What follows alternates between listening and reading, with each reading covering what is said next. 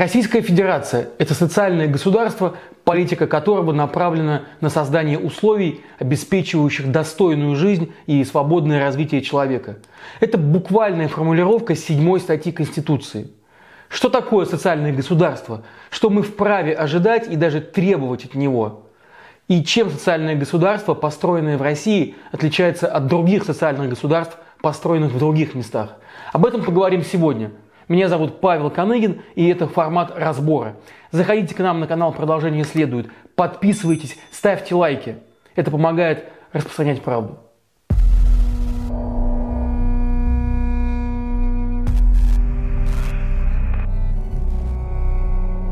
Вот факт. В России в психоневрологических интернатах живет 177 тысяч человек. ПНИ – это, по сути, тюрьмы со строгими условиями содержания. Различаются они только тем, что из тюрьмы человек может освободиться с истечением срока приговора, а из ПНИ – никогда, даже если его диагноз ничем не угрожает обществу. А в Германии, к примеру, ПНИ нет вообще. Люди с ментальными особенностями живут среди прочих, иногда в семьях, иногда в специальных социальных квартирах, Интересно, почему у нас с вами не так? Вот еще один вопрос. Почему итальянские, например, дети, заболевшие раком, имеют право лечиться в любой европейской клинике за счет государства? А для наших мы с вами всем миром через благотворительные фонды собираем деньги на лечение – или такая вот загадка. Почему в голландском городе Бреда вы не найдете ни единого жилого дома, ни единого магазина или даже кафе, в котором не мог бы заехать человек на коляске?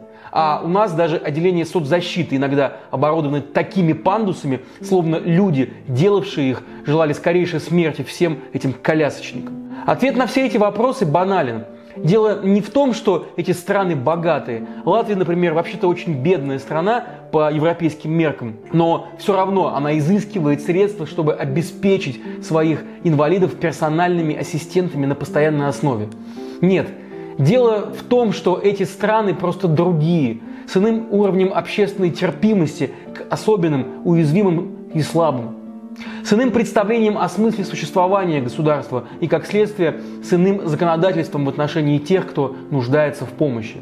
Все это не история дня сегодняшнего, все это растет из прошлого. Система социальной защиты большинства европейских стран исторически предполагала социальный, уважающий подход к человеку и в любых физических обстоятельствах. Это означает, что человек в любой жизненной ситуации определяется как субъект, к которому должна приспособиться среда, и не наоборот, а именно так.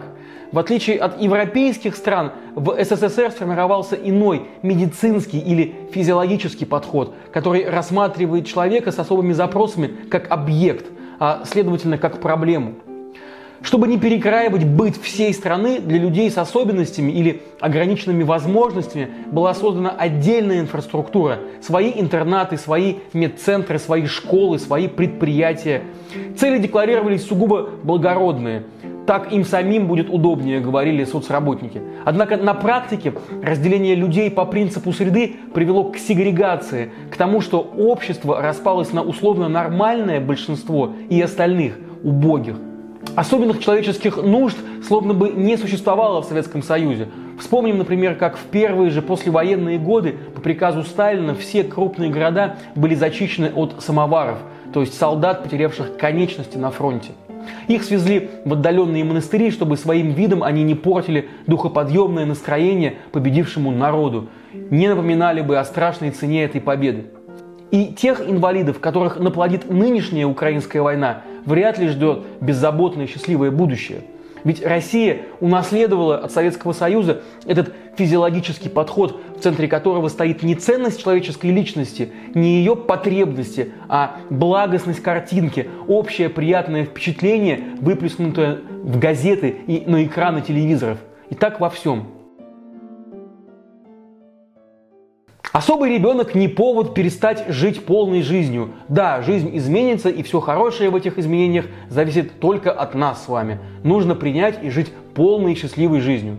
Это цитата из оптимистичного, красиво иллюстрированного интервью председателя Общественного совета по делам молодых инвалидов при Московском департаменте соцзащиты Юлии Камал. И мне вот интересно, что бы ответили ей родители Захара, который умер два года назад, так и не допросившись лекарства, положенного ему по закону. Ему было всего два с половиной года. У Захара была редкая, тяжелейшая болезнь – СМА – спинальная мышечная атрофия. И этот диагноз ему поставили почти сразу после рождения. У людей с такой болезнью поврежден или отсутствует ген, отвечающий за производство моторных нейронов. Из-за этого мышцы начинают слабеть, а потом и вовсе атрофируются. Что такое жизнь семьи, в которой ребенок болен СМА? День за днем родители наблюдают, как постепенно один за другим потухают навыки. Вчера бегал, а сегодня уже не может встать. На прошлой неделе рисовал фломастерами, а сегодня не может даже держать их в руках. В доме появляется инвалидное кресло, вертикализатор, зон для кормления, мешок амбу для того, чтобы мама вручную наполняла легкие кислородом. Дыхательные мышцы, именно они отключаются последними. И малыш живет, остается в сознании, пока его мозг получает кислород. Давайте посмотрим глаза маме, которая часами дает этот мешок амбу, и скажем ей, нужно принять и жить полной счастливой жизнью. Да, Захар мог бы жить и дальше, если бы получил свое лечение, но этого не произошло. Препараты от СМА – это самые дорогие лекарства в мире, но они позволяют с этой болезнью жить. Причем, чем раньше начать терапию, тем большее количество моторных нейронов удастся сохранить, тем проще и легче будет жизнь ребенка в дальнейшем. Доза спинразы, которая бы спасла Захара, стоит 5 миллионов рублей. В первый год пациенту колют 6 таких доз, в последующие годы по 3.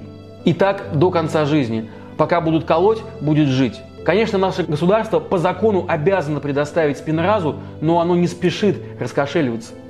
По идее, суд не может отказать человеку, требующему лекарства по жизненным показаниям, но чиновники, даже зная заранее этот исход, все равно заставляют родителей проходить все судебные инстанции.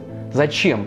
Да просто они тянут время, ведь время работает на них, на государство. Не все же пациенты доживают до конца тяжб, а это экономия.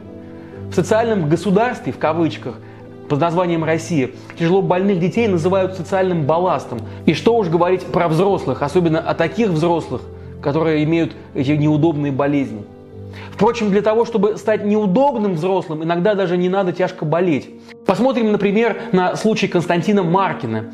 В 2005 году Константин Маркин, военнослужащий, развелся со своей женой, и на руках у него осталось трое несовершеннолетних детей, младший из которых только родился – Понятно было, что с интересами службы жизнь молодого отца-одиночки никак не совместима, и Маркин в строгом соответствии с Конституцией России, предполагающей равенство мужчины и женщины, попросил командование части оформить ему декретный отпуск.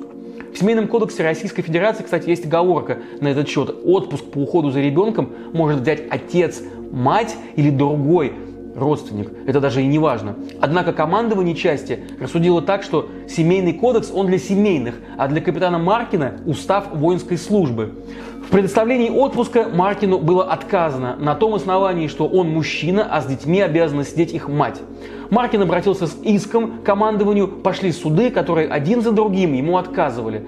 По закону о военной службе женщинам-военнослужащим предоставляется отпуск по роду и уходу за ребенком в обычном порядке, но мужчин-военнослужащих закон отдельно не упоминает, из чего командование и суды делали вывод, что такой отпуск им и не полагается. Если всех военнослужащих отпускать декрет, то так и от обороноспособности страны ничего не останется. Наверняка подумали они. Обороноспособность, наверное, и есть главная национальная идея нашей страны. Не счастье людей, не радость, а обороноспособность. И эта национальная идея, кстати, полностью объясняет нынешнюю так называемую спецоперацию в Украине. Кровавую, бессмысленную и беспощадную. Война – это ценность, а мирные радости – это не ценность. Когда сыну исполнилось 8 месяцев, Маркин достучался таки до ЕСПЧ, который спешно коммуницировал его жалобу. Все это время капитан таскался на службу вместе со своим новорожденным сыном. И только когда ЕСПЧ принял дело к рассмотрению, командование предоставило Маркину отпуск по уходу за ребенком, потребовав в ответ отозвать иск из Европейского суда. Капитан этого не сделал по принципиальным соображениям. Он хотел, чтобы его случай стал прецедентным, чтобы и другие военнослужащие смогли уходить в отпуск по уходу за детьми. И вот в октябре 2010 года ЕСПЧ вынес решение, подтвердившее правоту Маркина, который требовал трехлетний отпуск по уходу за своим ребенком. Тогда же суд постановил и выплатить ему компенсацию в размере 600 150 евро. За такое решение проголосовали шестеро из семи судей Европейского суда, а против ожидаемо выступил представитель России Анатолий Ковлер, который проинформировал своих европейских коллег о том, что у женщин в России есть особая социальная роль, роль матерей. Примечательно, кстати, что вот эта родительская роль, присущая будто бы только российским женщинам, во многих европейских странах давно по умолчанию считается общей. И мужчины, и женщины все выходят в декретный отпуск наравне друг с другом, и никого это не удивляет. В общем-то, понятно, почему Российская Федерация так сопротивляется, так не хочет наступления вот этого социального человеческого государства, причем не хочет даже в мелочах. Если сейчас вы позволите отцу брать декретный отпуск, то завтра они у вас уже и гомосексуальные браки потребуют зарегистрировать. А вслед за этим что? Отмена призыва в армию? Свободные выборы? Вот примерно такая тут логика, призывающая население довольствоваться малым, но исконно своим, русским. Лучше по старинке, так оно предсказуемее и надежнее. В этой же логике базовыми человеческими ценностями признаются только эти сугубо традиционные, а другие вроде как и не ценности вовсе – но беда в том, что философия государства, отсылающая нас, как угодно это назовите, к традиционным, исконным, консервативным ценностям, всегда тяготеет к прошлому, со всеми его неправдами и несправедливостями. А уступки человеческому в таком обществе возможны только как подачка, как милость от барина, как выплата малоимущим семьям в канун выборов, как букет гвоздичек, подаренный ветерану на 9 мая. Ничего общего с идеей социального государства все эти благодеяния не имеют, потому что совершаются они только тогда, когда целесообразны. А если не целесообразны, то и не совершаются. Вот такой случай можно привести в пример. В мае 2020 года органы опеки Оренбургской области забрали из дома в поселке Тюльпанный четверых детей. Их родители Алена Лихтенвальд и Николай Самарока вели вполне себе пристойный образ жизни. Не пили, занимались детьми, но только были нищие. Так вообще довольно часто случается у нас в России, что многодетные семьи нуждаются. Мама Алена, например, несколько лет была в декрете, так что работал в семье только папа Николай. Выбор вакансий в поселке Тюльпанный, к сожалению, невелик, поэтому Николай хватался за любую работу. Копал колодцы, ремонтировал мелкую технику. Также Алена получала пособие как мать-одиночка. Из соображений финансовой целесообразности они с Николаем решили не расписываться. Однако отцом Николай был образцовым, и многие в поселке это подтверждают. А поводом для отъема детей стало состояние дома, который Николай с Аленой купили на материнский капитал двумя годами ранее.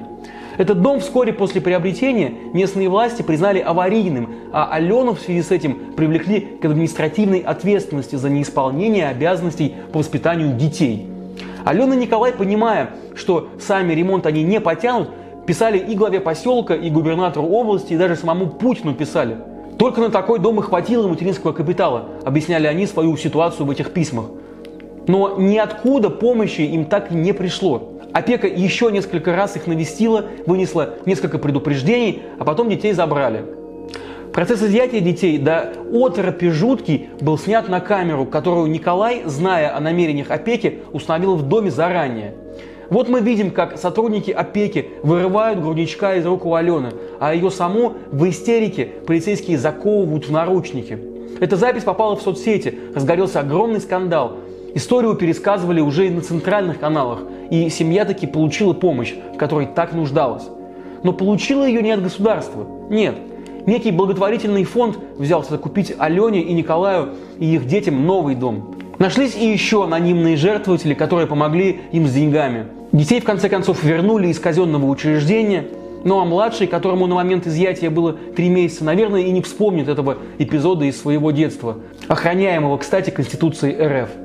Однако, как старшим забыть холодные на маникюренные руки сотрудниц опеки и стальные наручники, которые захлопнулись на маминых запястьях? Так состоялось их первое знакомство с теорией социального государства. А сколько еще впереди? Сколько предстоит им пережить ради неведомых пока будущих войн, во имя которых будущие Соловьевы и Прилепины будут снова и снова призывать страну сцепить зубы и терпеть, как терпели наши деды, как терпели наши папы и мамы, как терпим мы с вами. Нам внушают, только война наполняет Россию смыслом, и для нее рожден каждый россиянин. Не для радости, не для любви, не для путешествий, не для открытий, а для войны. А теперь подумайте и ответьте сами себе, готовы ли вы согласиться с этим. Продолжение следует.